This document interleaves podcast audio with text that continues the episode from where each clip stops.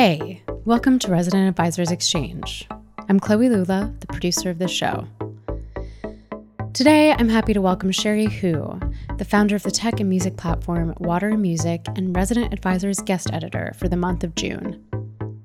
Water and Music is an online membership based community that Cherie started as an outgrowth of her newsletter about the intersection of music, tech, and business, and the innovations that are irrevocably shaping the music world.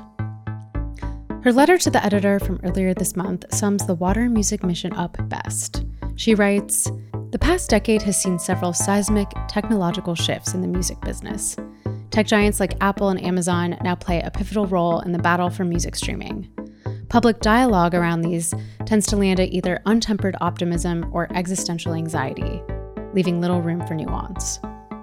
Water and Music's goal is to connect like minded readers and develop a bottom up culture of curiosity and critique around where music and tech are headed. Through media, my own personal mission is not only to document and analyze music tech innovation as it happens, but also to foster a culture of proactive experimentation. I want to help artists and their teams use the tools at their disposal to expand the boundaries of possibility in both music and culture at large, and kickstart a longer term dialogue around how music creators and professionals can incorporate tech into their careers in a thoughtful and ethical manner. I think the music industry is in um, really interesting and tricky place right now because um, music so if you think about how like technology evolves and especially how consumer tech evolves, music is very often one of the earliest, if not the first, use cases for new tech.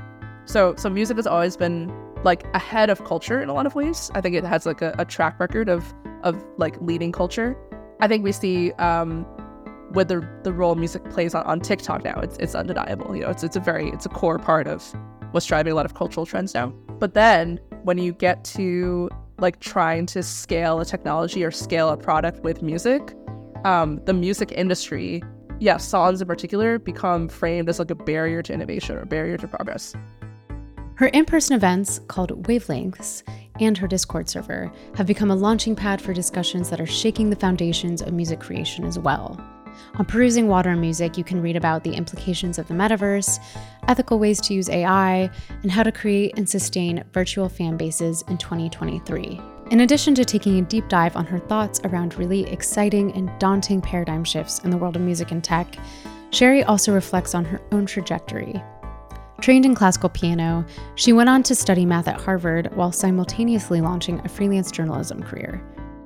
It was towards the end of her time in undergrad that her parallel interests in music, writing, and statistics came together, and she explains in our conversation that it became clear to her that she needed to infuse some critical, stats driven thinking into the creative industries. She urges all of us, as creators and consumers, to think more about why trends happen and how we can have more agency and collective ownership over how music is released and consumed.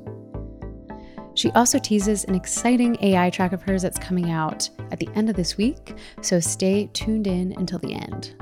Thanks for joining me, and without further ado, here is Cherie.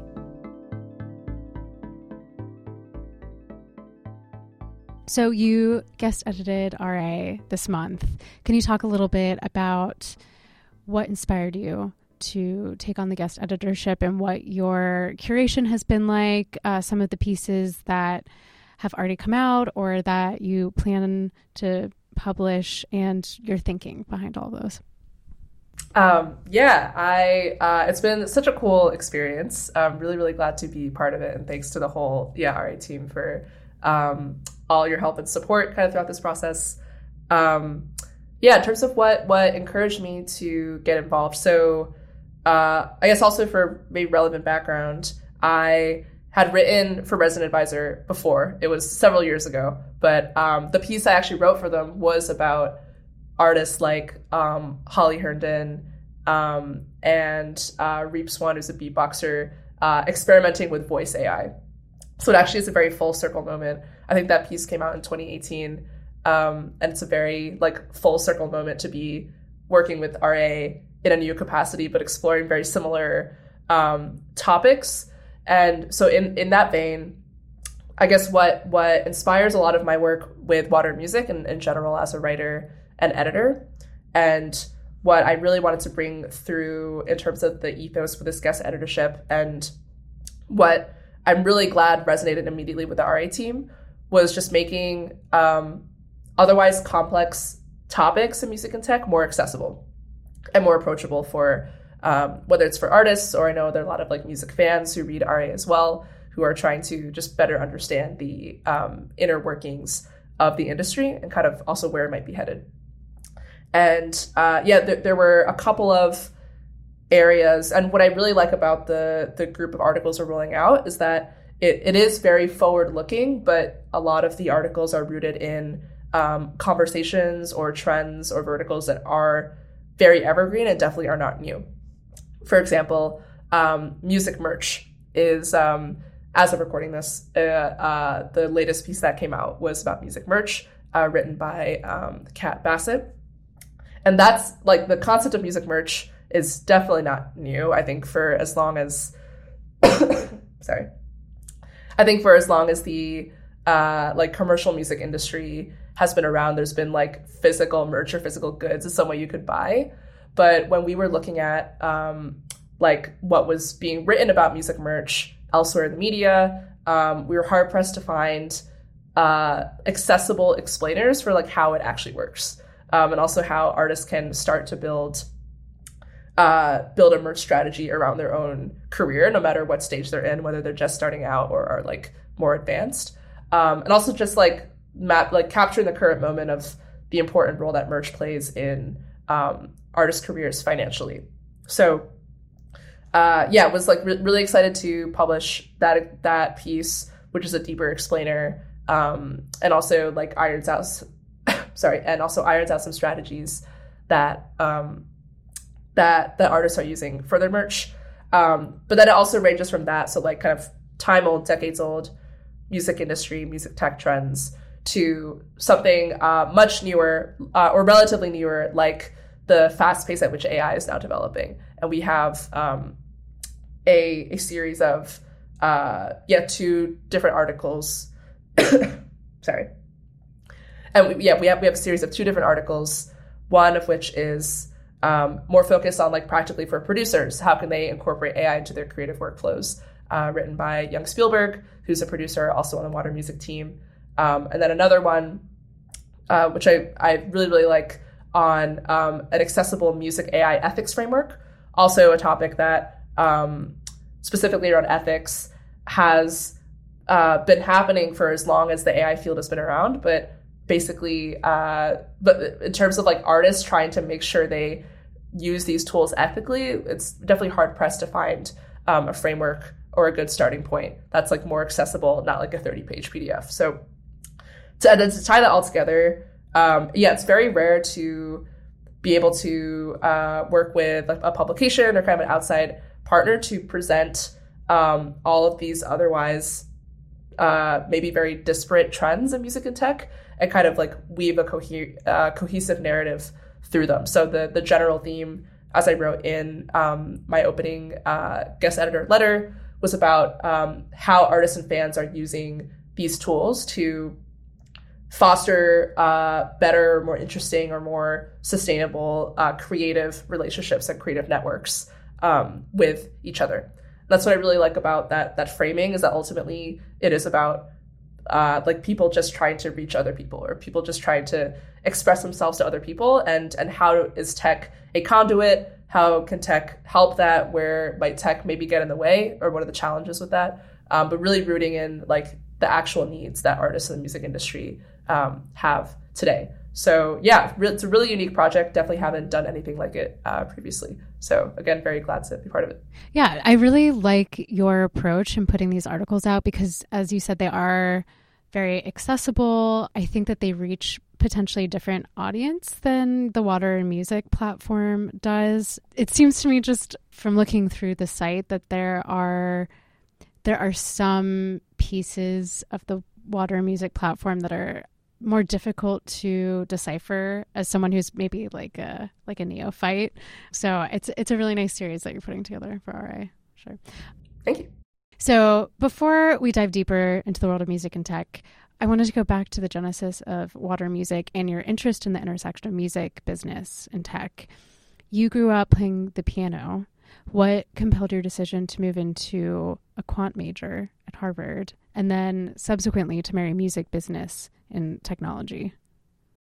Um, yeah, in terms of those that that through line, um, very very unexpected. I've definitely like uh, did not even know that what I'm doing now was even like a possible career in in college. Um, it definitely like kind of emerged naturally over time.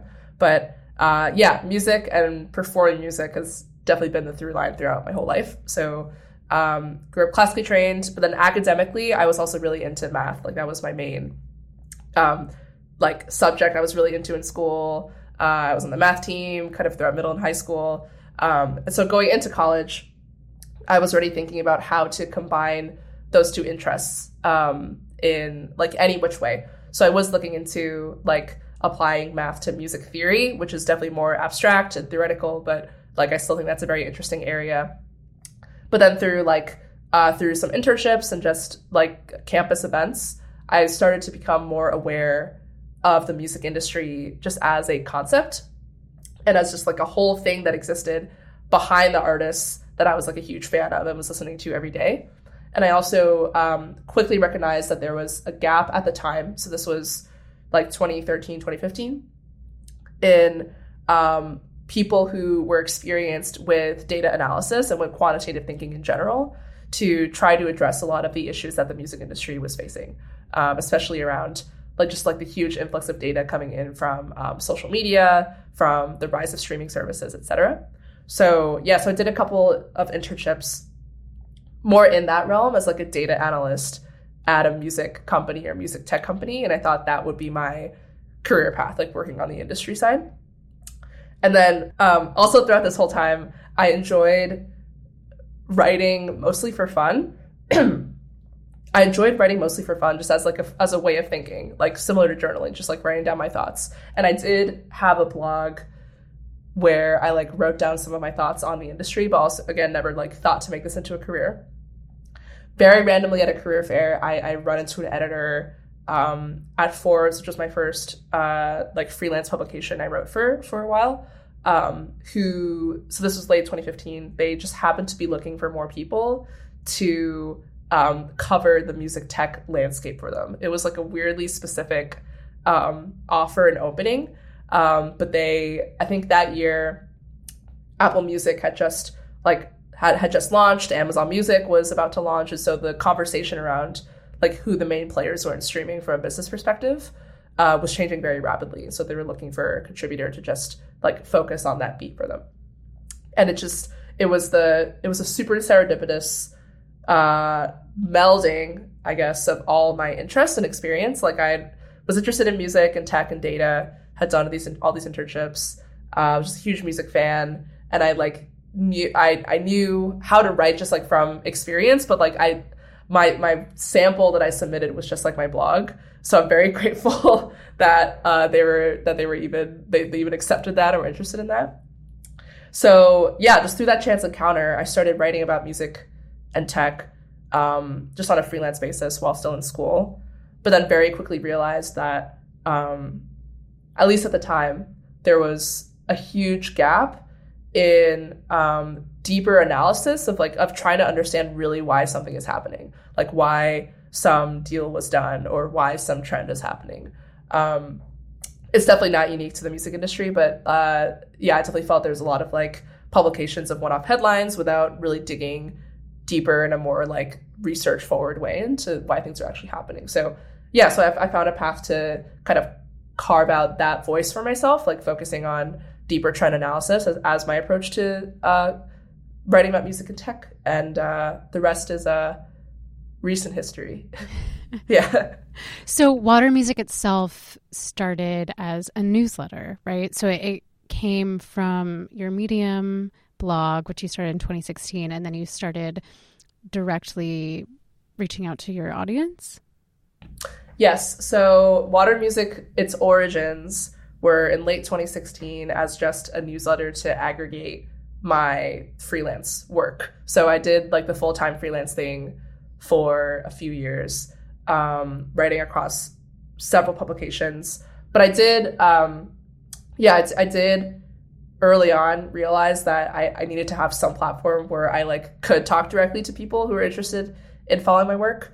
Um, this actually was directly inspired by interviewing um, a ton of artists who like had to set up a similar thing for themselves, whether like their own newsletter or their own Patreon page or something. And I was like, oh, as an independent writer, I should probably like do that myself, even as just like a safeguard. So yeah, I, I started just uh, doing roughly like biweekly, monthly, just like roundups of my articles. But then um, over time, got more comfortable treating that newsletter as like an outlet in its own right for my own uh, like weird ideas about where music and tech were headed, or or very often, sorry, or very often, um, I would highlight some uh, theory or concept that like wouldn't neatly fit within one of the publications I was writing for, but I thought was still like interesting to cover or write about anyway. For example, um, early on, I was really interested in the concept of digital scarcity. Like, how do you make something digitally scarce? And like, why and how the music industry is like completely uh, the the opposite of that in many ways with how like streaming and, and piracy have evolved. Um, so I, yeah, I kind of explored those those ideas early on um, through that newsletter, and then like it, the the following grew. The more I like treated it as an outlet just for like my own like kind of ideas around where music and tech was headed. Um, and a and a voice and like a, a tiny community started to form around it of people who like were interested in, in exploring this landscape in similar ways. Um, fast forward a couple years to 2019, um, I decided to try launching a paid membership around it, j- just like as an additional way for people to support my work um, as a writer.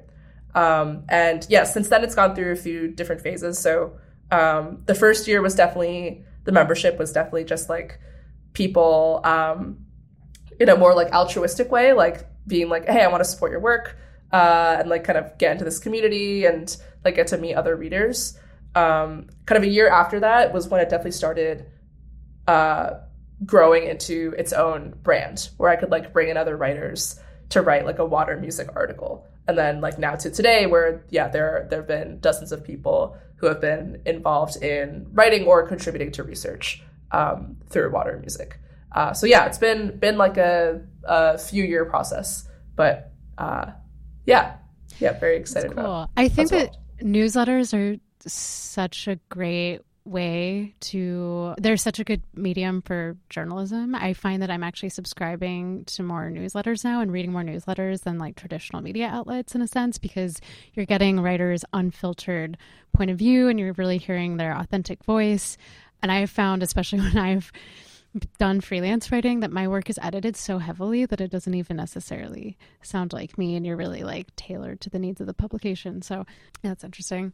I'm guessing you did not premeditate how you wanted this platform and community to evolve or were, was there some strategy involved in getting water music to where it is today? Um, definitely did not uh, in like year one of the membership, so 2019 definitely did not expect like the full collab research, uh, like leading up, building up to like a summit like level of growth at the time.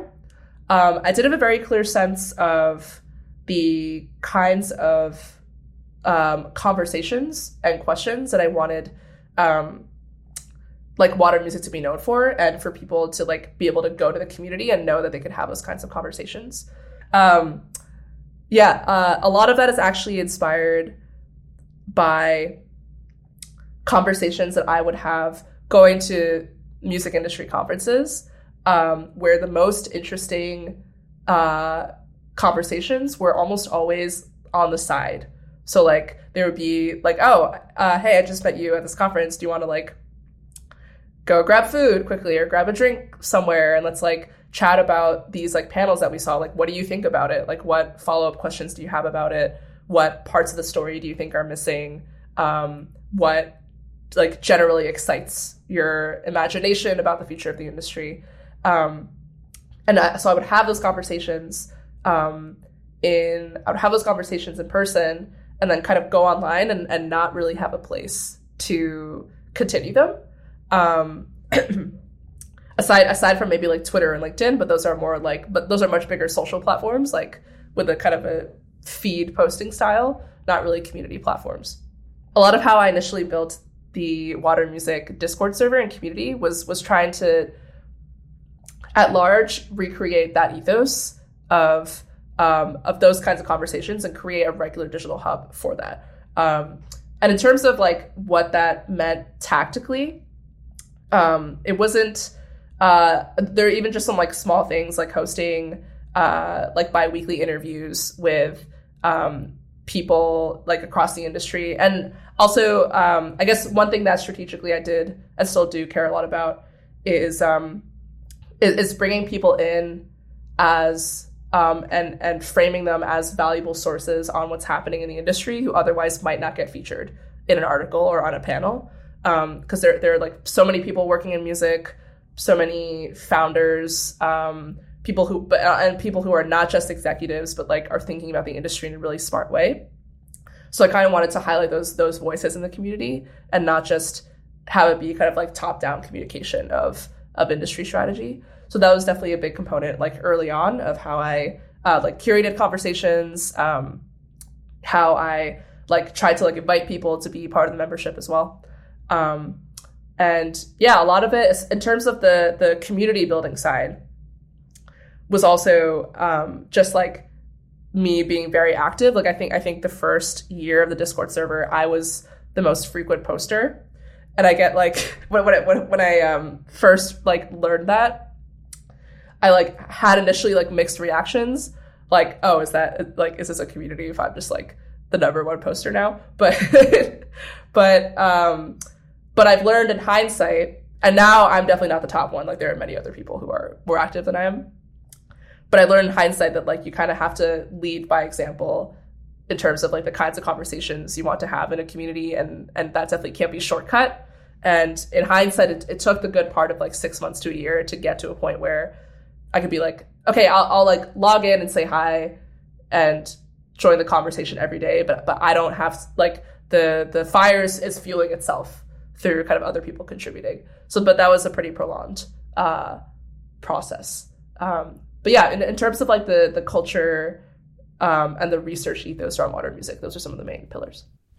So I want to return to the conversations that you mentioned happened offline that you wanted to create a, a space to continue, what were some of the key questions that you wanted people to find answers to with water and music? And what were some of the conversations or examples of conversations you were having at these conferences that you didn't have an outlet for otherwise? Yeah i've been thinking a lot about the concept um, it's maybe more academic concept but when explained, hopefully becomes very practical, of um, institutional memory, um, which typically refers to like the shared memory and knowledge that an institution, or it could also be a community or just a group of people, um, have and pass down over time.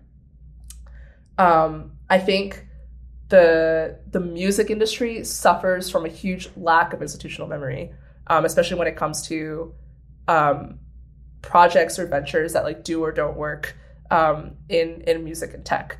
Um, this usually takes the form of every like three to five years, um, founders coming in or executives coming in, um, trying to launch the exact same like product that already was tried like uh, three four years ago, and for some reason like not maybe maybe like not being aware that that was tried before, um, and then going further, um, not like if if that previous attempt failed, not knowing why that failed, and not being able to access those learnings to be able to build a better product this time.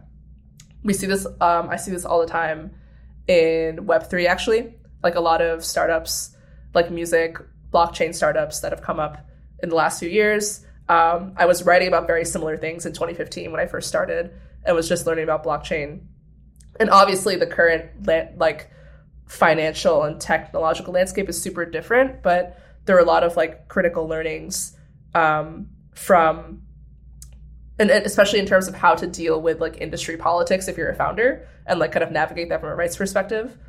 A lot of that was lost from like 2015, 2018 era that people are kind of like learning the hard way again. And so a lot of um, a lot of conversations, at least with people I like connected with at these conferences, where um, it was a really good mix of like people who are just starting to enter the industry or like are relatively newer, but then people who have been in the industry for 15, 20 years and like trying to connect the dots in terms of historical context. Like what what, about like what about so what like what about this new project actually is or isn't new? What has or hasn't been tried before? What are like learnings from his like treating history as a lesson? I think is like a, a general mindset that um, I also try to instill in all my writing and water music's work still.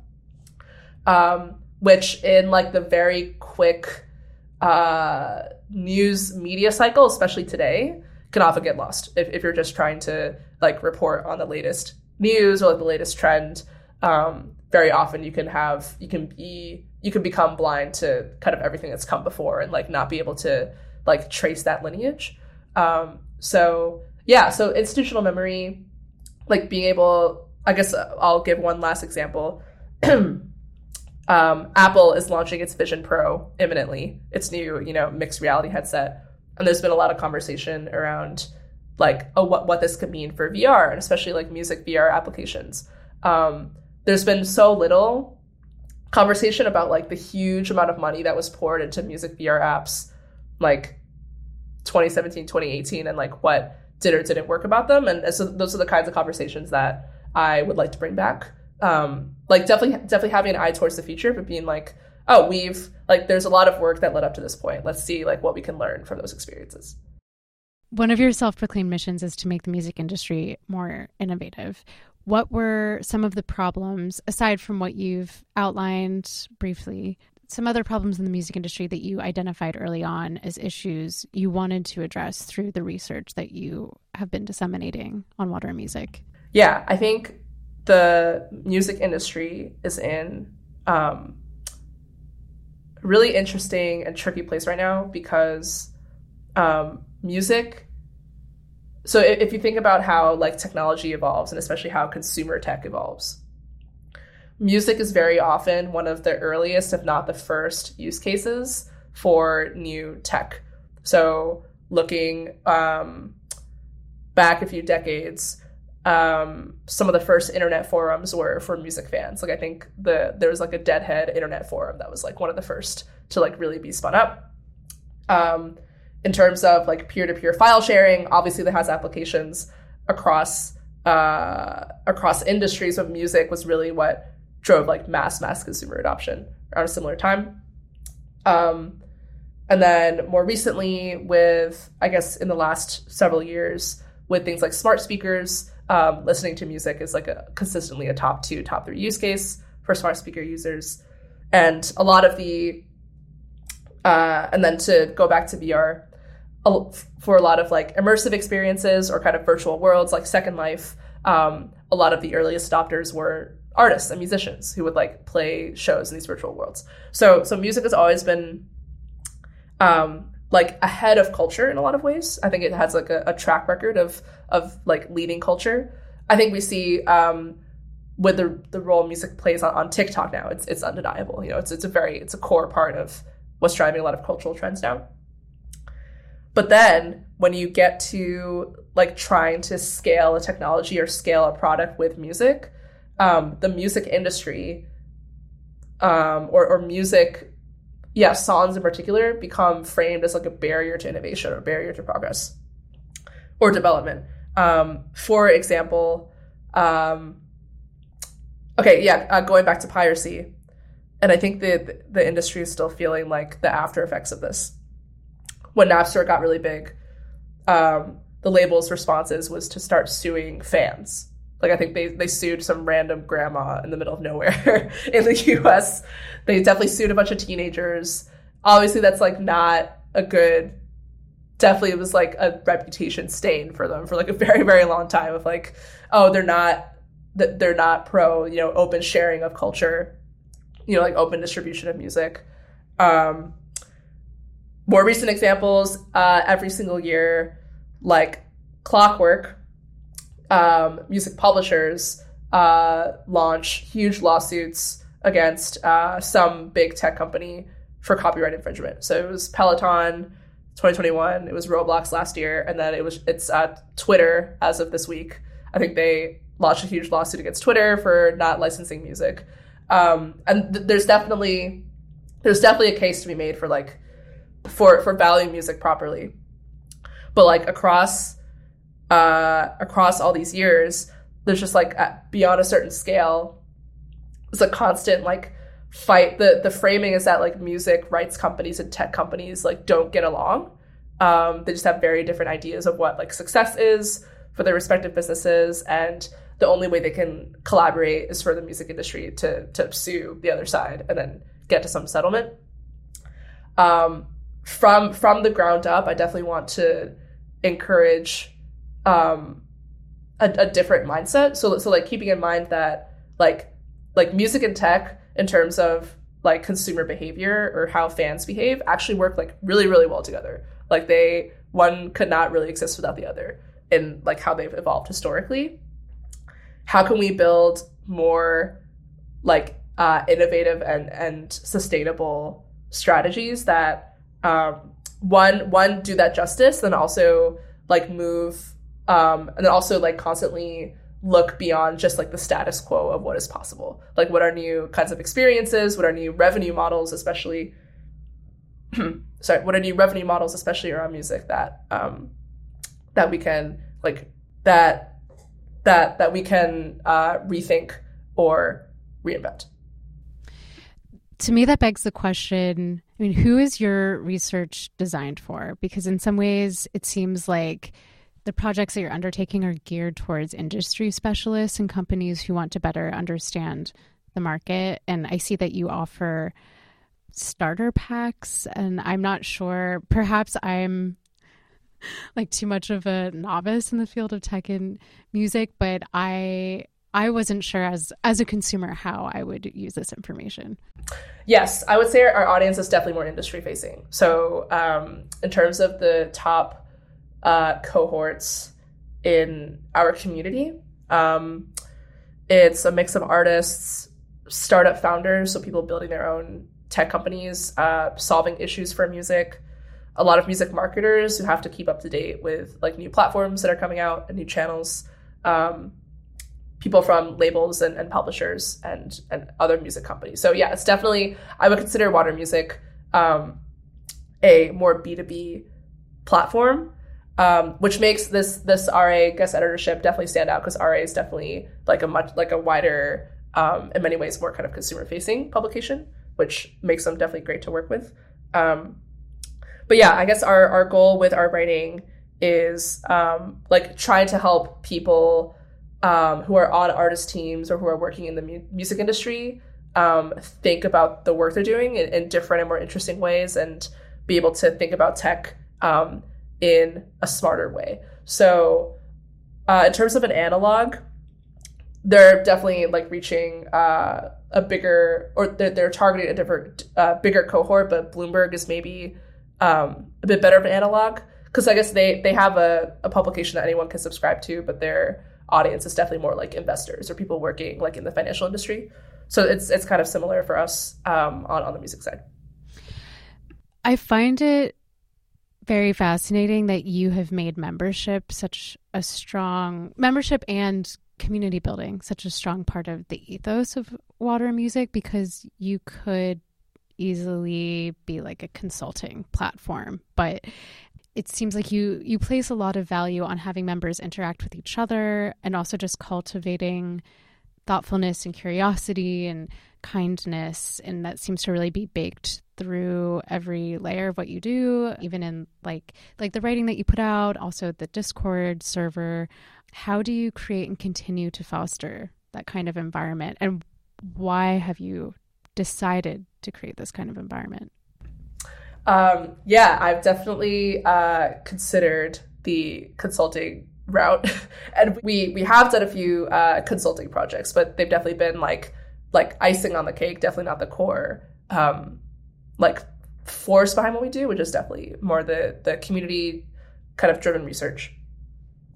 I think why I made community membership such a big focus um, was one definitely, yeah, from from the very beginning, having a, a very specific culture in mind of like the kind of um, mindsets and connections and collaborations I wanted to promote in the industry. Um, so that I think informs that you can you can uh, I guess you can talk about that culture through articles, but that really does show through how people interact with each other, kind of who are reading or who are writing these articles. And then uh, another reason is because, uh, especially with areas around like emerging tech, like say with blockchain or with VR, with gaming, um, with other new tech as it relates to music, um, you really I, I think the the best way to get a picture of what's happening in the landscape is really through um, like a more open or more fluid bottom up approach to information sharing as opposed to something like consulting, which I think at least typically um, errs on the side of like keeping information exclusive.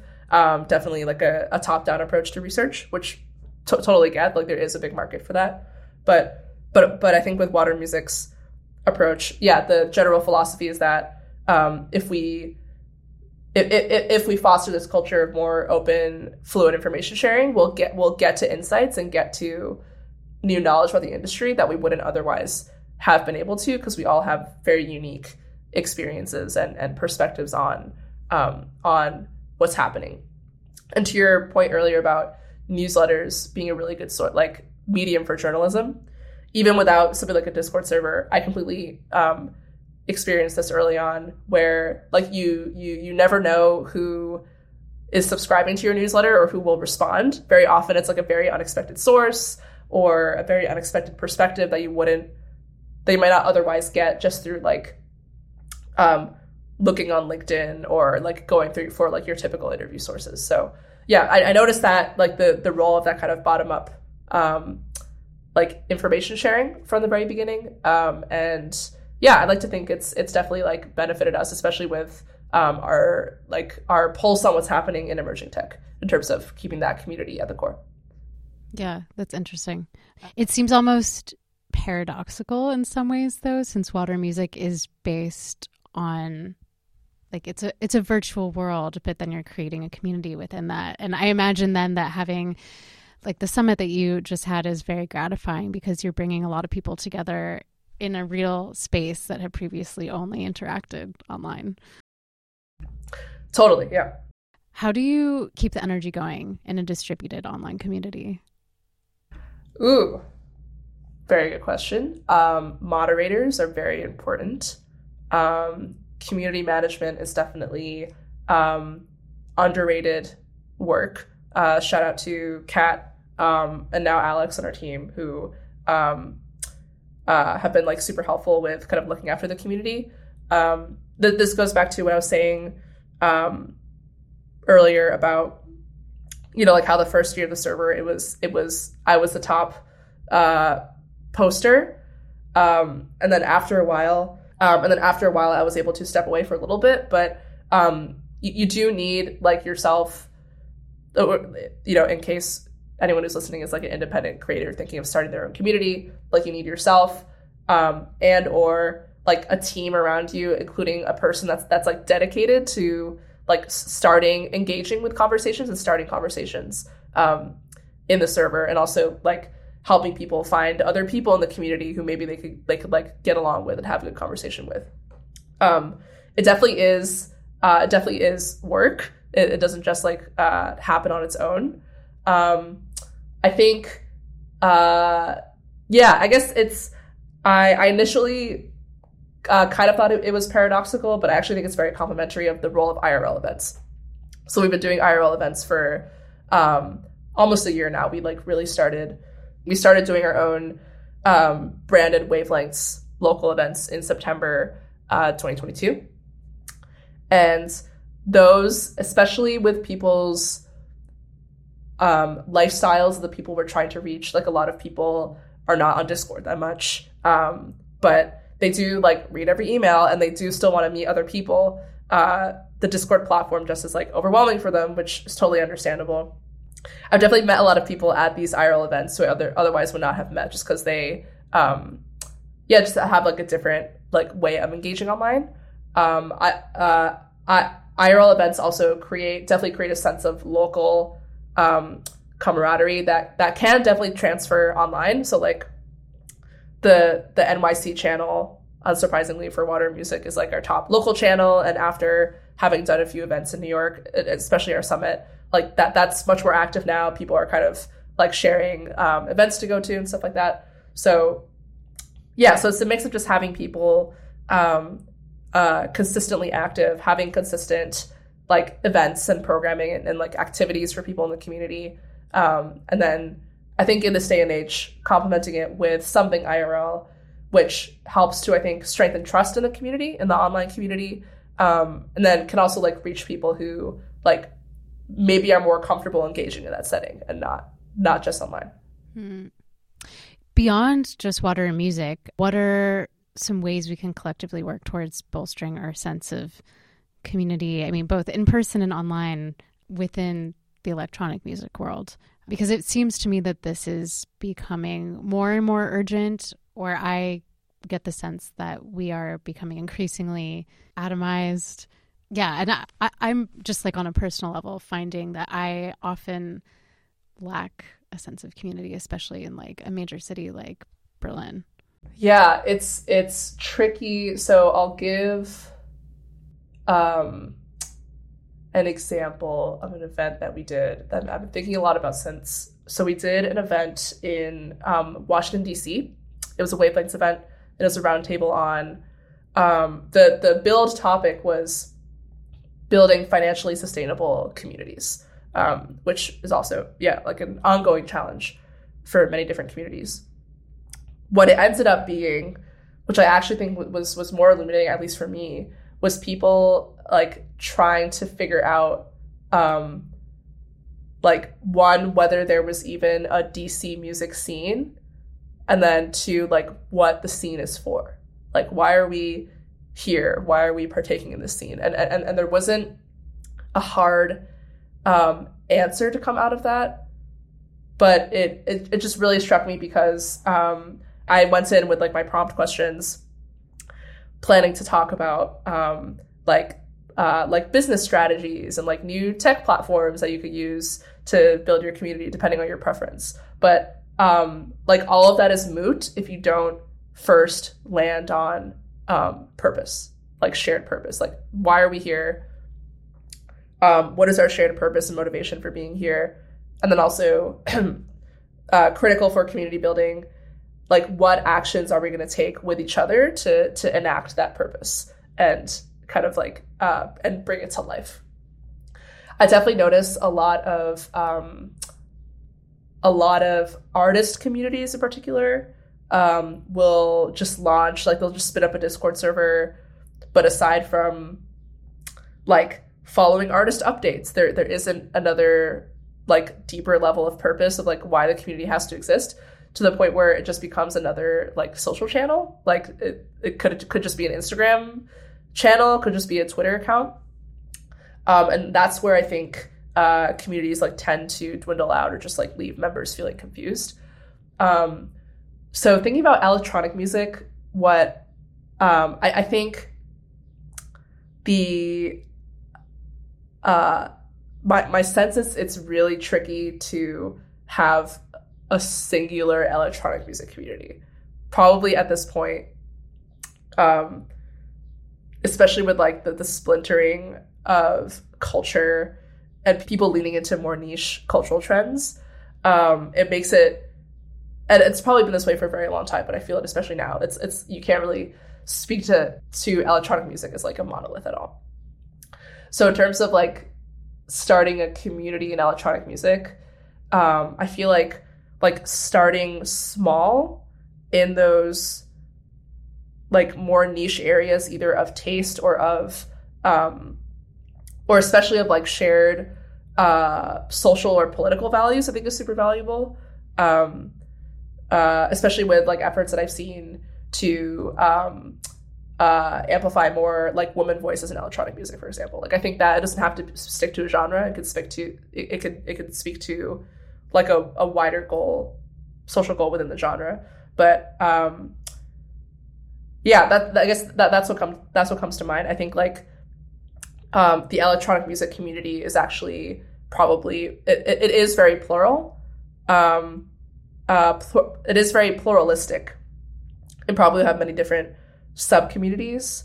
Um, yeah, I, I, would just encourage people to think about like, uh, if if you do want to start a wider community, like what is the shared purpose actually, aside from just like following a brand, which is more like marketing. That's just a marketing channel. Like, why does community have to exist?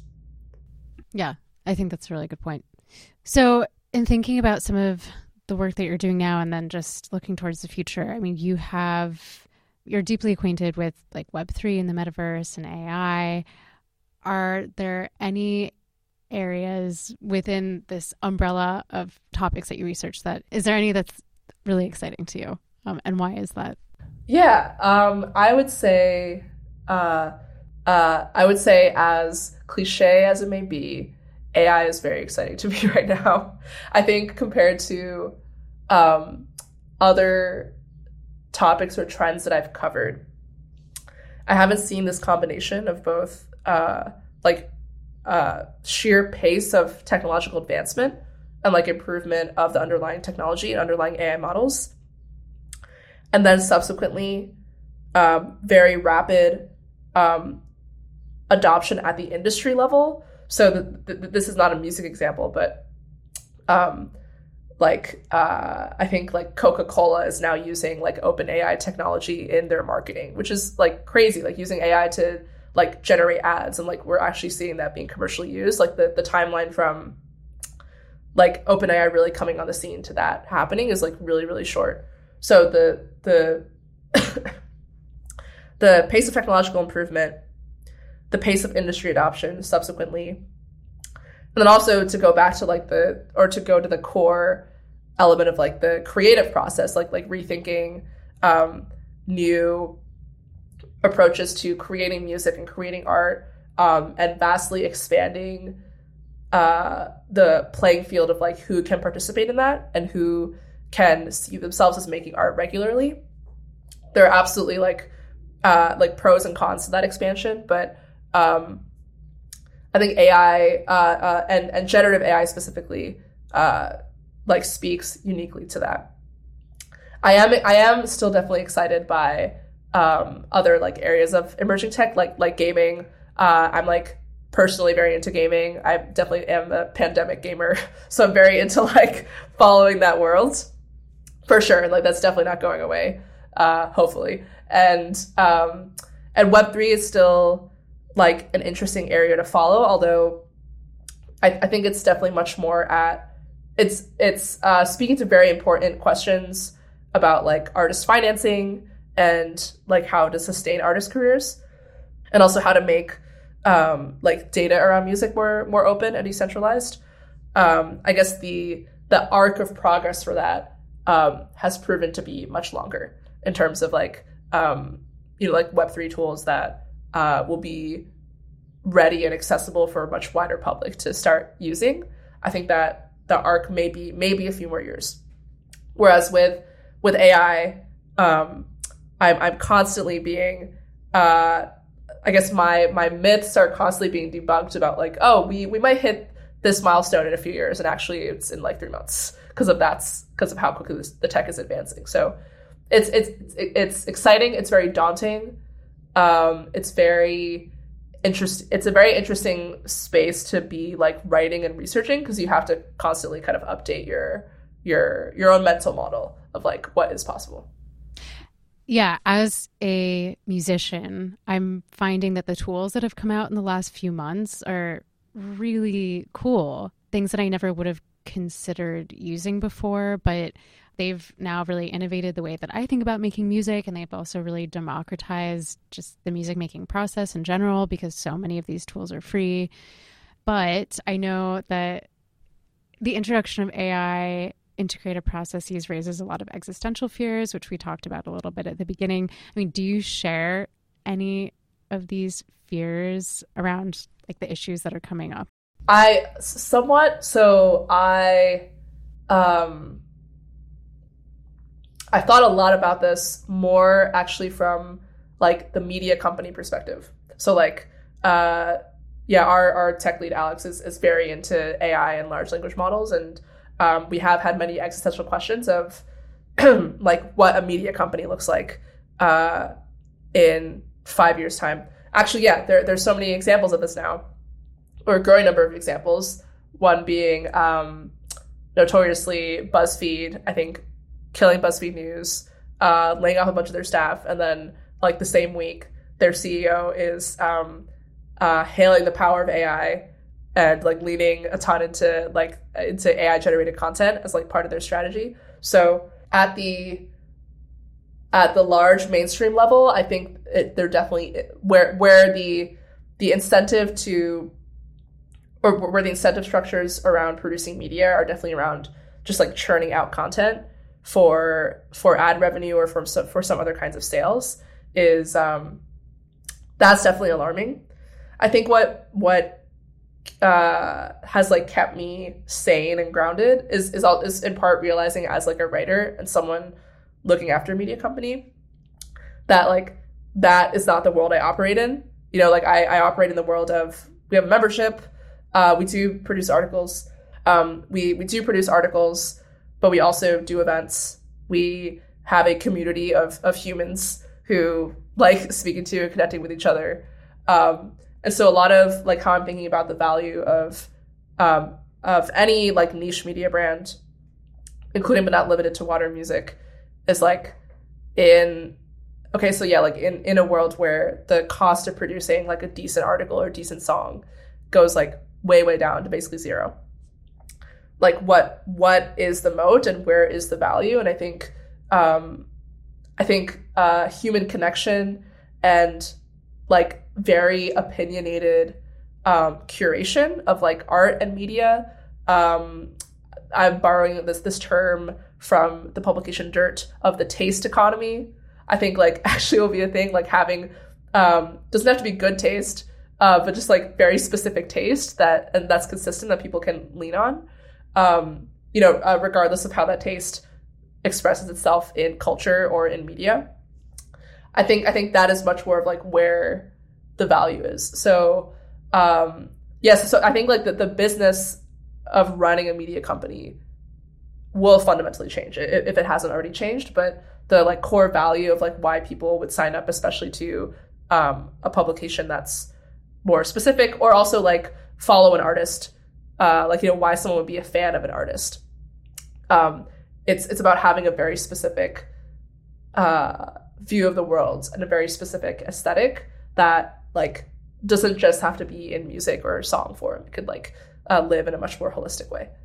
Yeah, I think that one of my fears about the more nefarious uses of AI in music is when you see it being applied by companies like Spotify, where there's AI making music that's just for like streaming playlists, and you don't see very much revenue going towards actual artists who are making music. Do you feel optimistic about the future of independent artistry in in this kind of climate where this is being practiced pretty broadly?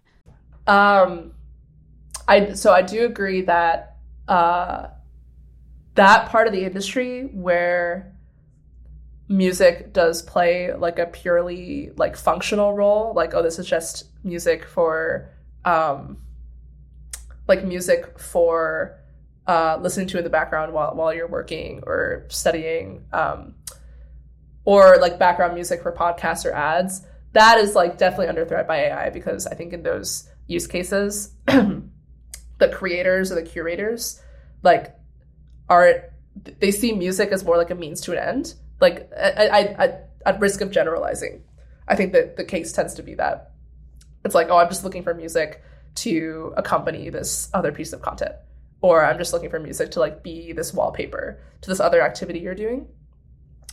That area is definitely under threat by AI and, and makes up um, a good chunk of the music industry, and I think um, there so and there are a lot of independent artists who um, rely on that kind of work for income, especially with like sync for films or for podcasts.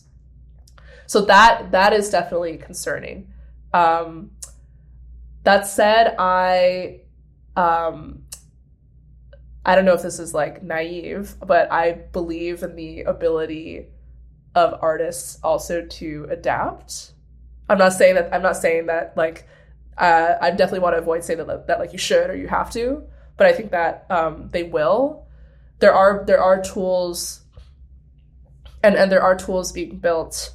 Speaking to the pace of technology, and this is why I'm like excited to follow it. There are tools being built, I think, in the near term, next three to six months, of like enabling artists to, for example, like build and license like proper models of their own work and have it like become a revenue stream. I, I don't think it's like I don't think the rise of like AI generated music is um is like completely substitutional, especially if you have like a very distinct um uh very distinct voice or aesthetic as an artist. I think um it could really help like the technology can really help you uh maybe even like grow your career or income with like not as much effort, which like hopefully is is better or some people think is better. So I think there are ways um yeah, I guess I'm I'm waiting to see like what uh revenue opportunities there are for artists because it's definitely not um it's definitely I, I don't think it's just like all AI generated content is going to uh completely like substitute independent artists. Also, uh, they, they obviously have their own incentives, but I think major labels are like fighting really hard against this technology. Um, so, so, some of them do have partnerships with AI companies, like Universal Music Group just did a licensing deal with Endel, which does like generative background music for focusing or sleeping. They have um, like a, a, mobile app, but those are all like uh, uh, licensed music, like using licensed stems from artists on their roster. Um, so it's all like the the economic structures or the precedents being set um, are all around. I think including artists in the mix, um, in the mix financially. So yeah, th- I mean, th- there there there are just so many unknowns that that it's hard just hard to say how things exactly will pan out. But I do know that yeah, like the those areas where um, like music is just like a means to an end to publish something else or to accompany something else. Um, it's definitely that it's it, AI generated music is definitely more competitive to that because the music industry is structured in, in a really distinct way. There are also like industry forces that are actively like trying to prevent that from yeah and like keep agency with, with yeah. the artists. Yeah. yeah where do you see things going for your career right now? Obviously, water and music is really exploding, undergoing a lot of growth. What's next for you and for the platform? Uh, yes, all big questions. Um, there are a few things on my mind. So, um, definitely interested in continuing events. In particular, we've um, definitely something that I think we could do a better job of, or that I'd like to close the gap more on, is um, international coverage. So we have um, international, especially outside of um, the U.S. and Europe, which I think are where most of our um, contributors are, and if we're covering companies, that's where most of them are based. But there's a lot of really interesting stuff happening with music um, and tech, both like separately and together in Asia, in Latin America, which is like one of the um, obviously one of like one of the most culturally influential continents uh, in the world right now, um, in Africa as well. Uh, and so I'm yeah definitely like looking into whether it's like more editorial collaborations or kind of deeper like research projects that are looking into um, those specific regions or continents. So that's one. Um, and so yeah, through through research and events. Um, something that I would like to uh, go back to that um, uh, was actually part of the uh, like or, the origins of modern music is like building up more databases. So we have like databases of uh, like music startups that have raised funding, um, music NFTs, um, like interesting music and gaming projects, for example. Um, definitely want to build those up as like more regularly maintained and updated resources for people in the industry, just to be able to like reference oh like what's been tried before and what has or hasn't worked before. Um, and then in terms of uh, topics, definitely um, AI is going to be a huge focus for us. Um, gaming, especially with the um, with the hype around uh, what Apple is doing with their Vision Pro, is also going to be a big focus. So you can expect uh, even more coverage of those areas as well. How about music? Do you think you'll ever return to the piano, or have you? Oh, return to the piano. Um, actually, I wait. Okay, this episode is coming out end of June. Ah, okay. So I can't that I can't reveal too much. Actually, no, no, no. I, I could probably talk about it. So, um, yeah. So, um, I do have a piano in my apartment, and uh, I like play it for fun occasionally, and I'll do like jam sessions if a piano is available, like anywhere. I definitely still enjoy doing that, but it's definitely kind of gone by the wayside. Um, that said, something that um, uh, that will be coming out um, at the end of June. The release date's on June 30th. Um, me and Yung Spielberg, who wrote for um, this guest editorship, he's a veteran music producer, we're releasing a Grimes AI song. this is gonna be my oh yes, this is yeah, this is actually this this will have been uh, a good chunk of my like brain space for this June because I'm like going through the experience of um, releasing on Spotify for the first time, uh, like like going through that whole process of like being an artist on Spotify, um, going through this really interesting portal that Grimes has set up for like uploading tracks made with her voice and kind of approving that and talking with her team about that. Um, and then also even just creatively, I've like uh, also enjoyed singing for fun, but I've never really like published anything like that public with my voice. Uh, there's like kind of a like part like confidence is part of the issue, but like being able to like record this piece with Yung um, in Grimes Grimes's voice and have it come out actually like really well, but like completely different from from how I would like ever sing. It's like, oh, it's actually like really cool. I can channel this uh like random and I guess importantly, Grimes's AI voice is like like like a baby voice kind of. It's it's in like her like digital baby avatar. but like like being able to sing put like put it through this model and have it come out and be like oh yeah it's, it's like really cool i can like channel this weird alter ego but it's like some other like voice that brings out another side of like my singing that I otherwise couldn't access. Very, very cool, just like personally to think about. So, so uh, yeah, I'm still making music. I guess I'll be coming out my first song. Oh gosh, congratulations! Like, yeah, so I'm, I'm learning, going through the whole process of like promoting a single, all that. So, but yeah, this is this is something that I've I've um I'm trying to actively do more in my life in general is definitely get like like stay close to that like creative mm. side of music, whether it's through playing piano or through this like very weird once in a lifetime release yeah. that still involves like singing and and songwriting, which is very fun. That's exciting. yeah, since I mean, because I actually I come from a classical background as well, and I oh, nice. more towards electronic music. But yeah, I, I'm curious how your relationship or your thinking around music and like piano playing has has changed as you've been moving more into like the the virtual world and like doing a lot with AI? Yeah, it's um if anything, so I I I guess I'm the kind of brain or have the kind of brain where um the more I know about something uh creatively, uh the more I enjoy it. I know a lot of people like don't feel this way. For example, like yeah, I had a lot of friends growing up uh, on the music side who are not into music theory. They're like, why why does this matter? Like I just need to play these notes and kind of move on. Uh, but I was like super into it. It was like my favorite thing to study around music. Similarly, with like understanding the industry, there there there are definitely some parts of it that are like frustrating. like once you like really get into it, or like like challenges that are just very stubborn over time.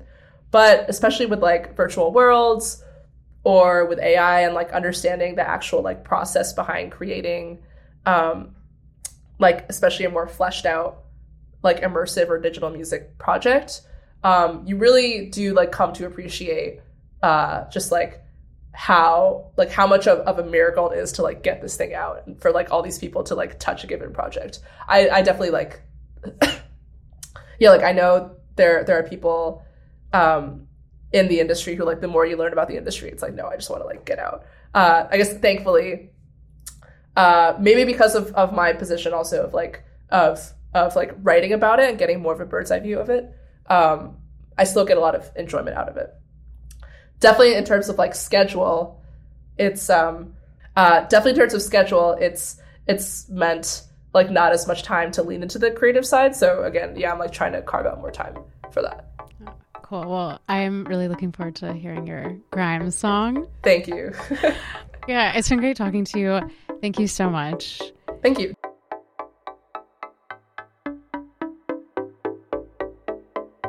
Thank you for listening to this RA Exchange with Cherie Hu. You can check out all the articles from her guest editorship on our website.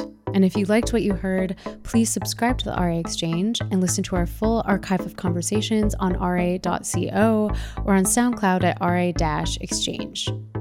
If you have ideas for guests you'd like to hear on the podcast or stories you'd like to share, please send us an email at exchange at ra.co.